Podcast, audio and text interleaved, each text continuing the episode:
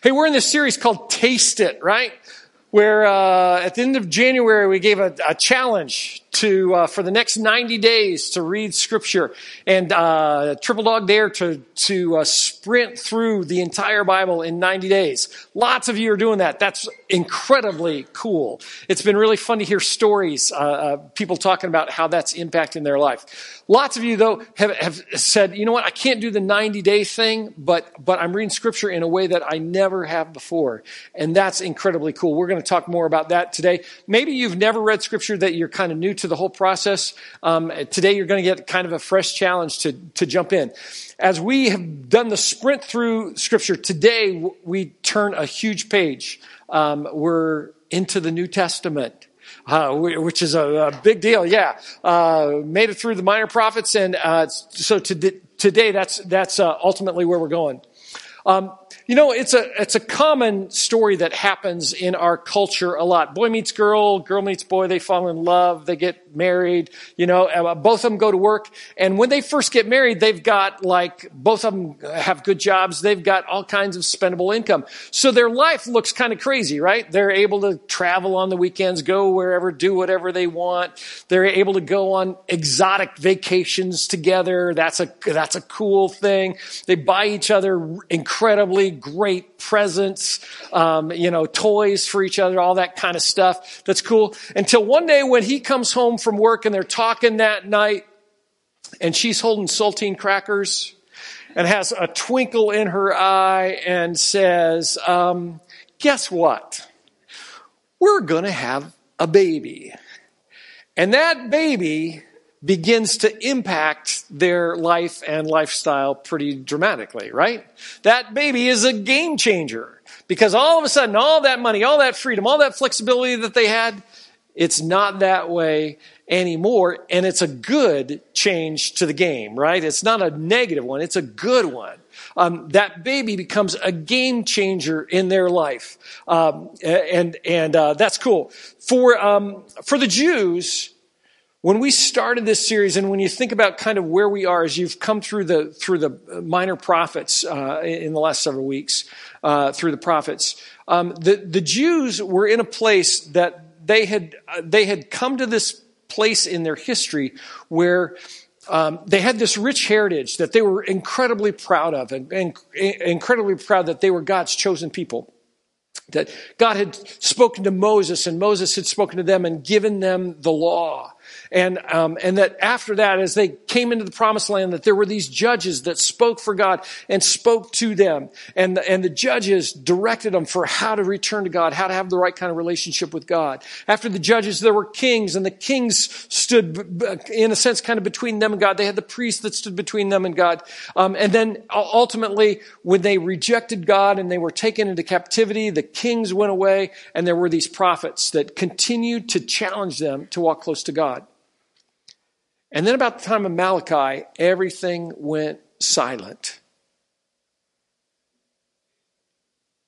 And for 400 years, the Jews didn't hear anything from God.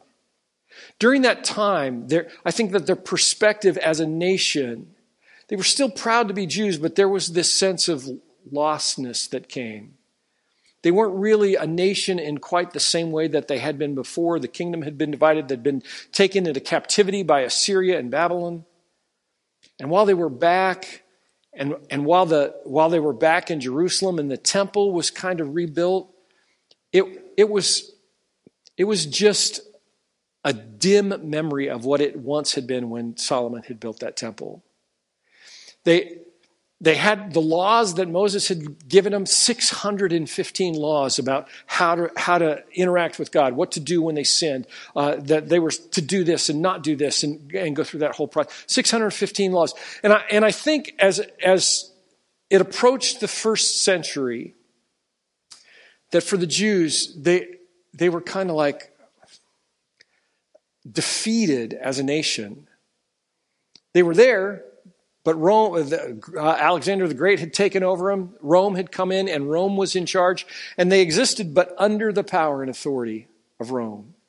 They, they were a defeated bunch. In 19 BC, Herod the Great starts to rebuild the temple, starts a, a, process that lasted about 15 years, where he really did kind of a reconstruction of the temple to restore it to its glory, to the glory of Solomon's temple. And he did. Um, but the really significant piece in history came 2,000 years ago when this baby was born in Bethlehem of Judea named Jesus. And that baby that was born became the game changer that changed everything in terms of history. Changed it for the Jews that would believe, changed it for us, for, for non Jews as well. Um, that's, that's where we're going today. We're, we're focusing on the game changer um, aspect, that Jesus changed everything. Um, Understand that everything that we've read up to this point, as we've studied through the scriptures, all the law, all the prophets, everything that was there, it all pointed to a Messiah. And what you find in the Gospels is that Jesus was the Messiah who had been promised. Is that right? Are you, are you there? Are you tracking with me? Um, what, what I want to do today is just kind of do an overview and, and to really kind of give you a, a direct challenge to jump into the Gospels and to begin to read the Gospels. Uh, um, the Gospel, you know, you, most people know the word, the Gospels, but it's kind of a funny word. What's it, what's it mean? Well, the Gospels, the, the, the terminology means good news the good news of Jesus. The Gospels are the good news of Jesus. There are four books that are in the Gospels in, in the New Testament Matthew, Mark, Luke, and John. Um, and they are, what they are in reality is biographies of the life of Jesus. They're written by four different guys, four different perspectives, um, and they describe the uh, events in Jesus' life in a way that, that lasts down through to us today. Um, sometimes, uh, I don't know if you've ever heard this term before, but I thought it made sense to just kind of say it in, in terms of explanation today. Have you ever heard the, the term synoptic gospels? Have you ever read that? Um, what that means is that there are three of the gospels that have um, kind of the same view of Jesus, the same perspective. Synoptic means sin like same, like synonym. You know, synonym is the same sound. Um, same is, no, same meaning. Thank you. Homonym is the same sounding, all right? Uh, uh, sin, same. Optic, like in eyes, view, same view, the same view. They so they share this different the, this perspective. John is uh, has a different perspective. John is not one of the synoptic gospels, and we'll talk more about that in just a little bit. So what I want to do today is just take an overview look at the gospels so that if you're doing the sprint through, you have some context in terms of what you're reading. And um, maybe if you're not doing the sprint through the Bible, maybe this week will be a week that you can jump in and begin to read the Gospels uh, for one of the first times. Um, the, the gospel writers have four different kind of perspectives. If you've got if you've got your uh, your phone, uh, open it up to the Bible app. If you if you want to take a Bible out of the back of the front of the pew, I want to I want to look at just the beginning of each of the four gospels to to uh, to help show the difference in perspective that they have. The first gospel, the first book of the New Testament is the book of Matthew. Matthew was written by one of the 12 disciples of Jesus. Um, Matthew was a tax collector, and because he was a tax collector, he would have, uh, he would have had lots of garbage. He would have understood grace in a very clear way. The Jews hated the tax collectors. And in Matthew 9, when it describes Jesus calling Matthew to follow him, um, it says that Matthew invited him to his house, and Jesus came over and ate dinner, and the, his house was filled with Matthew's friends who were all tax collectors because the Jews hated him. They're all there. And, and the religious leader said, What's Jesus doing with those horrible people? Why would he spend time with them? Matthew understood the grace of God in a, in a clear way because Jesus had reached out and called him. Um, Matthew writes to a Jewish audience. Matthew's a Jew, uh, a tax collector, but a Jew, and he writes to a Jew, Jewish audience. So some of the things that you'll see in the book of Matthew are an emphasis on Jesus being, Jesus fulfilling the Old Testament law and the prophets. Um, in the book of Matthew, there are nine different references to the Old Testament that aren't mentioned in any of the other Gospels. Why did he do that? Because he was writing to a Jewish audience. The Jews knew the Old Testament. If you've got your Bibles open and you look at Matthew chapter 1, how's it start? What's the first thing that you find in Matthew chapter 1? Genealogy, right? Starts listing all these people. that, uh, that begat these other people. And what it does is it establishes the lineage of Jesus as part of uh, being of the line of David. Because the Messiah was promised that he would come from the line of David. That, uh, what's that? Oh, I, I, heard people talking. I thought I said something wrong. Sorry about that. It's okay, Erica. Uh, she's my friend. I, I wouldn't put her on the spot. So uh, the Messiah would be the line of David, right? And it's, it establishes that. Why is that there? Does that matter to us? We look at that and say, who cares who those people are? It was really, really important to the Jews. Matthew wrote to the Jews. Mark's completely different. Um, John Mark is uh, is uh, younger than than most of the age of the disciples. Um, we read about him in the book of Acts, coming alongside, riding with Paul, being uh, backing out of the journey and separating from Paul. Mark spent most of his adult ministry with Peter, got his source material from the apostle Peter, who was a first-hand witness of Jesus. Mark writes not to a Jewish audience, but to a Gentile, to a Roman audience. Um, he has a different perspective because of who he's writing to. Um, you know, when you look in Mark chapter 1, if you go there and look at Mark chapter 1, how does the book of Mark start? Anybody there? Somebody, quick, look to Mark chapter 1. How's Mark's chart start? Starts with John the Baptist, right? Doesn't mention anything about his birth, anything about his genealogy. Why? Because that didn't matter to the Gentiles. It didn't matter to the Romans. They had heard about John the Baptist. So he starts right with John the Baptist. And the thing about the book of Mark that I love is that the book of Mark is a book of action. As you read through the book of Mark, it's like event, event, event, event, event, stuff that happens that describes because that made sense to the Roman mind. It was all about, okay, who is this Jesus? What has he done? Why is it significant? Um, the material that John Mark got because he wasn't an eyewitness would have come from Peter. He traveled with Peter. He, excuse me, he would have heard Peter preach over and over again. He would have heard Peter teach and he would have heard the stories of Jesus through the eyes of Peter. That's, that's the source of uh, John Mark. Um, one of the things that's interesting about Mark, because his material came from Peter, it's not, necess- not necessarily in sequential order. Um, so it's it, Mark. When you read Mark, it's not a, it's not a firm sense of um, you know uh, June follows May, July follows uh, June, that kind of thing. It's, uh, it's a, col- a, collection of, of Jesus' ministry. Luke is a different story than Matthew or Mark. Luke was not even a Jew, he was a Greek. Um, and so Luke writes with a, a, completely different perspective. Why did Luke write his gospel? Because he had this guy named Theophilus that was probably his patron, which meant that he supported him so that Luke could be an investigative reporter and study to, to learn about Jesus. So when you read, when, if, if you've got your scriptures open and you look at Luke chapter 1, the first four verses Luke says, Hey, here's why I'm writing. I'm writing to make sure that we've got all the details right about Jesus. I'm writing to you, Theophilus, most noble Theophilus, uh, the, the, the guy who's commissioned him to write this out, uh, and, to te- and to say, I'm, I'm doing all my homework. I'm, I'm having the conversations. I'm looking at all the information that's available to write this biography of Jesus. Um, Luke, interestingly enough, is a, a physician uh, he's described later in the New Testament as, as a physician. And his writing style, um, we don't see it in English, but in Greek, um, Luke is probably the most educated of all the New Testament writers in terms of Greek. So he writes in, in, um, in the Greek language most closely related to classical Greek. The rest of Greek, uh, the, the rest of the New Testament, uh, what Paul, uh, a lot of the Pauline writings are written in what's called Koine Greek, which is the, like the common language of all the people who spoke Greek.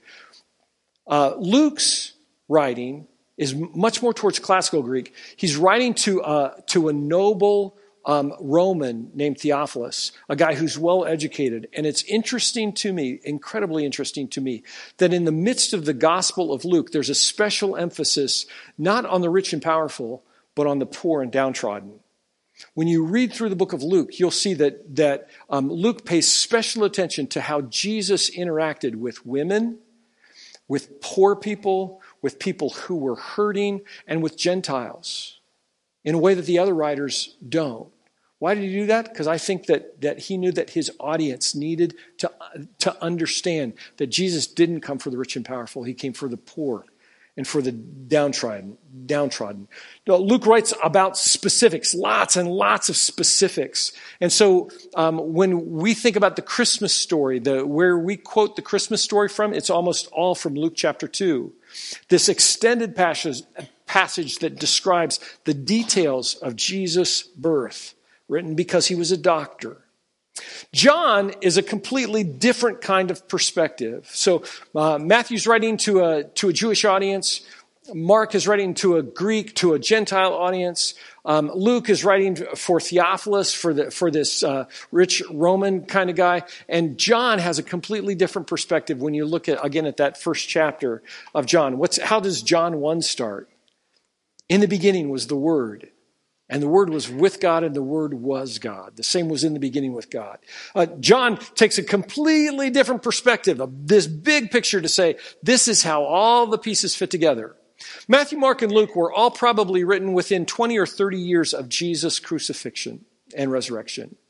20 or 30 years, a, a relatively short period of time because it was in, uh, written eyewitnesses. John is the, is the last living of the apostles of the, of the 12 disciples of Jesus. And he probably wrote about 50, but somewhere between 50 and 60 years, the book of John was written. And it was written to try and fill in the gaps um, for the things that the other biographers hadn't told about. John spends four chapters of his book, for, uh, a significant portion, almost a quarter of, of his biography of Jesus, on what Jesus experienced and what Jesus said on the night of the Passover before he was, uh, before he was betrayed and crucified. Huge, huge section of scripture on one night, the interaction of Jesus. John fills in the blanks. John, John says exactly why he's writing um, in John chapter 20. He says, I'm writing so that you can believe that Jesus is the Christ, the Son of God, and that by believing you may have life in his name. John says, here's the purpose of my biography. It's not just so that you know about Jesus, but so that Jesus will transform your life.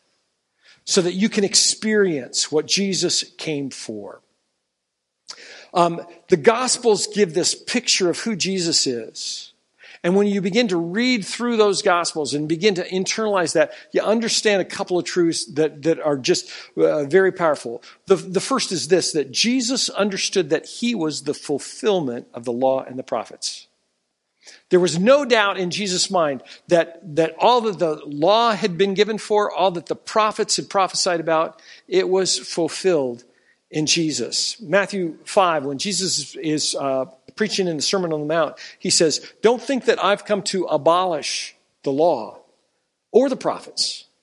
I've not come to abolish them, but to fulfill them. Truly, I tell you, until heaven and earth disappear, not the smallest letter, not the least stroke of a pen will by any means disappear from the law until everything is accomplished. Jesus understood that he came to fulfill everything that had been written in the Old Testament the law that God had given Moses, the prophecies that God had given the, the what we call the major and minor prophets. Jesus was the fulfillment of that. What did Jesus fulfill? That he was the perfect sacrificial lamb. The law had created this system that when you sinned, you had to make sacrifice, and the animal had to be perfect. It had to be uh, without blemish. Jesus came so that he could be the perfect sacrifice for us when he was crucified. Jesus understood that he came to atone for our sin. That the prophets in particular had talked about the need for atonement, for, for, stuff to be made right with God. And Jesus understood that when he went to the cross, he took our sin on himself.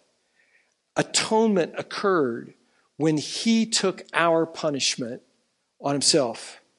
Uh, Jesus understood that, that he was coming to fulfill what was there in Genesis chapter 3. If you think all the way back to when we started this series, in Genesis 3, when Adam and Eve sin, and God talks to him afterwards and gives a curse and says, you know, Adam, the, the ground's gonna, it's gonna fight you when, when you plant to, to bring stuff up because of your sin. Women, uh, you're going to have this, this curse that occurs that happens in childbirth. And he says to the serpent, you know what? You're going to bite man's heel, but man is going to step and crush on your head. And Jesus understood that that was talking about him, that Jesus was going to change the power of Satan in a dramatic fashion. Uh, at the end of Jesus' life, after he'd been crucified and after, um, after he'd been resurrected, there's a, there's an incredibly cool account that happens in Luke 24. There are these two guys in Jerusalem that are walking to this town about six miles away, this town named Emmaus. And these guys are walking, and Jesus walks up to them. And I think Jesus probably had kind of a twinkle in his eye, but probably had his head down as he talks to these guys because they're talking about Jesus' crucifixion and what had happened. And they thought he was the Messiah, but he had died. And now there are people talking about an empty grave. They just really don't know what's going on at all. And, and Jesus comes up to him and says, What are you talking about? And, the, and these two guys who are walking together say, Are you the only person in Jerusalem that didn't watch the game last night?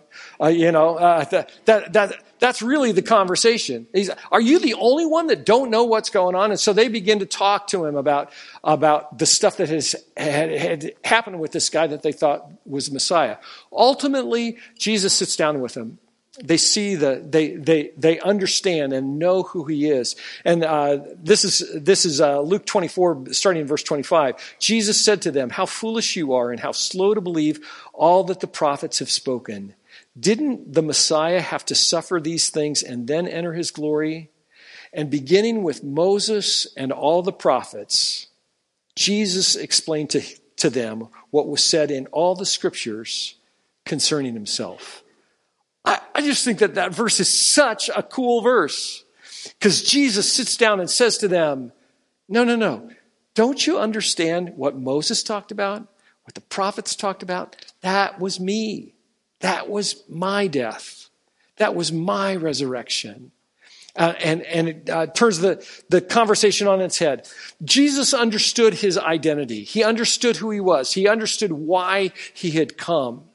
The prophets explained it, but Jesus spelled it out as well. In Luke chapter 4, um, it describes Jesus in, early in his ministry. It says that he went to Nazareth, where he had been brought up, and on the Sabbath day he went into the synagogue, as was his custom. He stood up to read, and the scroll of the prophet Isaiah that we read from just a few weeks ago was handed to him.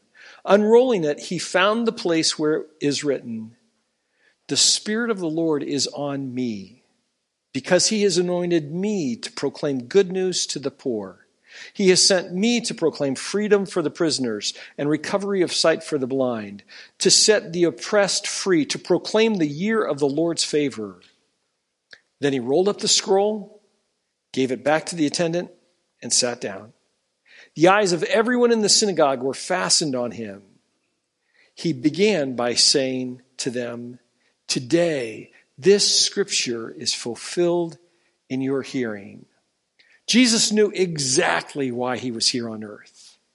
It was to reach out and to embrace the poor and the hurting and the suffering. He, he understood that he was there to, to do God's will on earth. Jesus, when you read the Gospels this week, just look at the compassion that Jesus had on broken people on hurting people, on, on people who are burdened by the law, who live their life trying to, trying to live out completing those 615 laws. Jesus had compassion on people who were suffering from illness, suffering from pain. Luke 19, Jesus says about himself, For the Son of Man came to seek and save that which was lost. Jesus knew exactly why he was here. It was to rescue us. He did that through the crucifixion and resurrection. You know, when, when you read through the Gospels, one of the things that, that you'll begin to see and understand when you, when you take a step back and look is that the crucifixion is the pivotal moment in man's history. Um, when you think about the, the history of all mankind, the resurrection is the pivotal moment in that. It changed everything. Um, you need to personally read about Jesus' death on the cross. I, I want to challenge you to do that this week. Uh, um, everybody's minds are wired kind of differently, but let me just tell you this from my perspective. I've spent a lot of time listening to Scripture in the, in the 90 day sprint. And there's something incredibly powerful about listening to someone else describe what Jesus went through on the cross. Um, in, a, in a way I can't really describe. When, I, when I've just read it with my eyes, it had a much better, much bigger impact to listen to what was done to Jesus. Um, you need to read firsthand about the impact of the resurrection, about how it impacted his friends, his family, those people who were closest to him. Without the resurrection, without the resurrection, don't miss this. Christianity is just another philosophy. It's no, it's just another worldview. And frankly, without the resurrection, it's a weak worldview. It's, it's not a powerful one, it's, it's a weak one. Without the resurrection, Jesus' death is simply the death of a great teacher. It's a, it's a, uh, it's a death of martyrdom without the resurrection. Somebody who was a great guy that was killed, just like lots of others in history. The resurrection is why we celebrate Easter. It's, it's why, man, it's, it's why there's so much um, fuss, so much attention on that one morning where we together say, He is risen. He's risen indeed. Jesus is alive. That's why it's so important to take advantage of this season with people that you work with, with, with your neighbors, whatever, to talk about what they're doing for Easter and to, and to have a conversation about the resurrection and its, its place in that celebration. Um, last night, as I was, as I was praying about, uh, about today's talk, it, it occurred to me, um, my, um, the, my, my talk this morning is, it really is a persuasive speech. My whole intent is designed to encourage you, to challenge you, to persuade you to read the Gospels. Because I know for some of you, it may be the first time. Um, read the Gospels because Jesus is the central figure in human history. Let me give you three reasons why I think you need to read the Gospels. One is to be intellectually honest. Um, understand that you can't discount Jesus. I, I, know that there are people here today that are, are here because their family brings them. Maybe you're here because you've just always done it. And in your mind and in your heart, you think, eh, yeah, I know Jesus is there. I'm just not sure I buy it. You can't hold that opinion and be intellectually honest without first reading the Gospels. You've, you've got to do that. Let, um, conversely, or alongside that, let me say this. I know that there are lots of people here who are followers of Jesus, who would say, Yeah, I'm a Christian. I've given my life to Jesus, that have never read the Gospels. And let me say this as kindly as I can. What are you doing? How can you pledge your life and your love to Jesus and never read about him firsthand? It doesn't make any sense to have a second hand kind of relationship that's dependent upon news and interaction from someplace else dive, man, dive into the Gospels and read them for yourself to be intellectually honest. You can't have a relation. You, you can't fall in love with someone that some that you only know through somebody else talking about them. You've got to have that interaction. Secondly, I, I think it's I think you need to read the Gospels to help you better understand the world. Uh, when you look at history, you look at what's happened with people. Our world is different because of Jesus, because of his crucifixion, because of his resurrection. Do you understand that, that Alcoholics Anonymous was started by followers of Jesus? The 12 steps. That all came from the followers of Jesus. That the YMCA was the Young Men's Christian Association, and it was designed to help people who were downtrodden, who were hurting. That Salvation Army, that prison ministry exists because of followers of Jesus. Do you understand that the arts have been impacted? Um, there, there is no way to understand the arts, whether, whether you're talking about painting or music or whatever. There is no way to understand art and art history without understanding Jesus and his impact on the world. There is no way to understand education without understanding who Jesus is. Because when you look at the education, particularly in the United States, Universities were started to help train preachers for churches to expand the kingdom. Literacy is as high as it is in the United States because historically there were people that said, no, you've got to learn how to read so that you can read the Gospels, so that you can read about Jesus for yourself for the first time. Um, I, about a year ago, I, am I'm, I'm looking through, uh, I'm looking at books and thinking, you know what? I've heard a lot about Genghis Khan, and I've never read about Genghis Khan. Um, you know, was, I thought that, that that'd be interesting. So I got this book that was like an 850 page book about the life of Genghis Khan. Read it last summer. Uh, it, it was interesting. Listen to this quote from Genghis Khan. The greatest happiness in life is to vanquish your enemies to chase them before you, to rob them of their wealth, to see those dear to them bathed in tears, to clasp to your bosom their wives and daughters. That's a very distinctive worldview, right? And that's diametrically opposed to Jesus. How do you decide what your worldview is? You've got to go to the source to understand who Jesus is and why he came. George Washington Carver was an inventor, an African American guy in our country's history that, that created all kinds of stuff and that said that um, he could only effectively pursue and perform science because of his faith in Jesus. You need to read the Gospels to understand um, how, how history has changed because of Jesus. Um, so many profound things that filter into our language came out of the mouth of Jesus. The golden rule do unto others as you would have them do unto you. That's Jesus. Um, what does it profit a man if he gains the whole world and loses his soul? That's Jesus. Greater love had, has no one than this to lay down his life for a friend. That's Jesus. With God, all things are possible. That's Jesus. Forgive them. They don't know what they're doing. That's Jesus and you gotta, gotta read the Gospels. Why else? Um, to personally witness the heart of God. Understand that when we read the Gospels, we see Jesus demonstrate the heart of God, the God of the universe. Jesus said, I and the Father are one. If you've seen me, you've seen the Father. Jesus was called Emmanuel, God with us.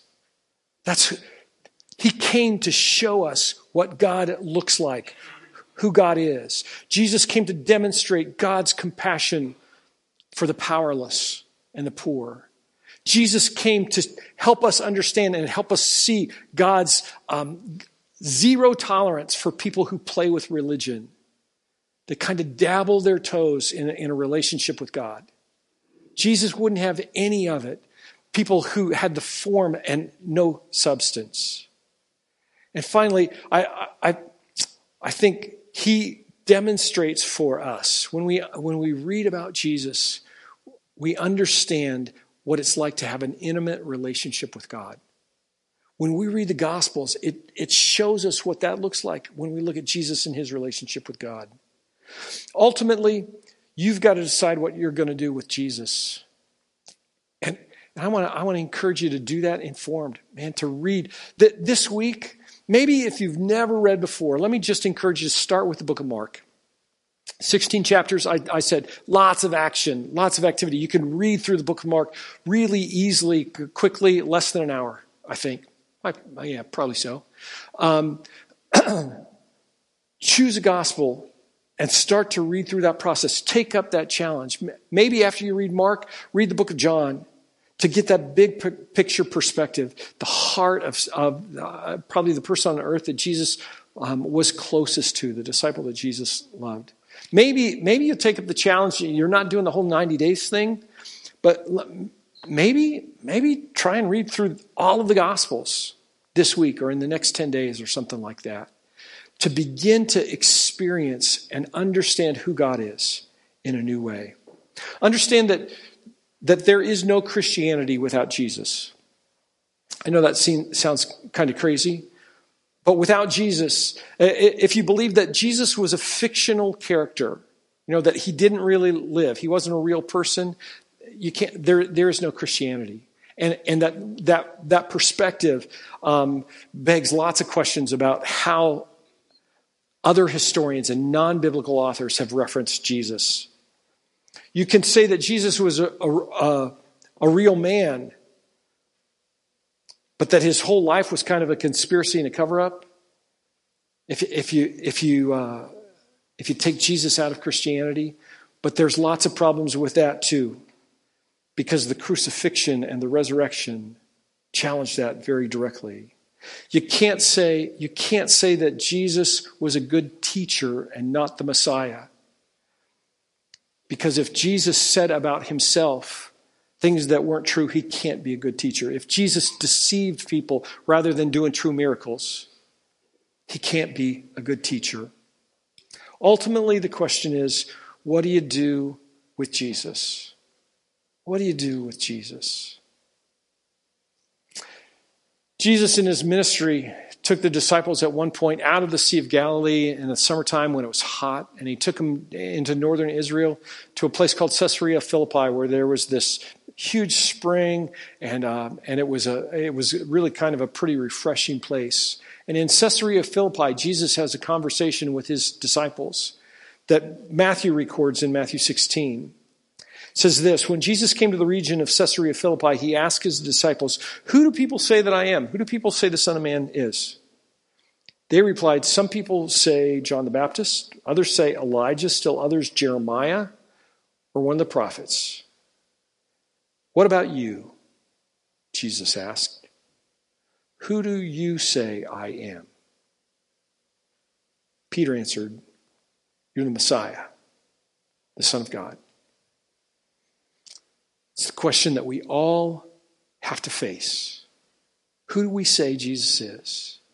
And let me just encourage you the best way to answer that question, the most informed way to answer that question, is by reading through those firsthand accounts, those biographies of his life before you make your decision. Let's pray. God, I thank you for your word.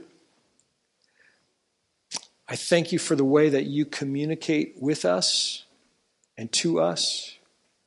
Lord, I thank you for Matthew and Mark and Luke and John and their desire for us, even 2,000 years later, to be able to read firsthand about Jesus, what he did, what he said, how he interacted with people. God, I thank you for the people through the, these last 2,000 years that have, that have done incredible things to preserve their writings so that we could know that what we read today is true and accurate.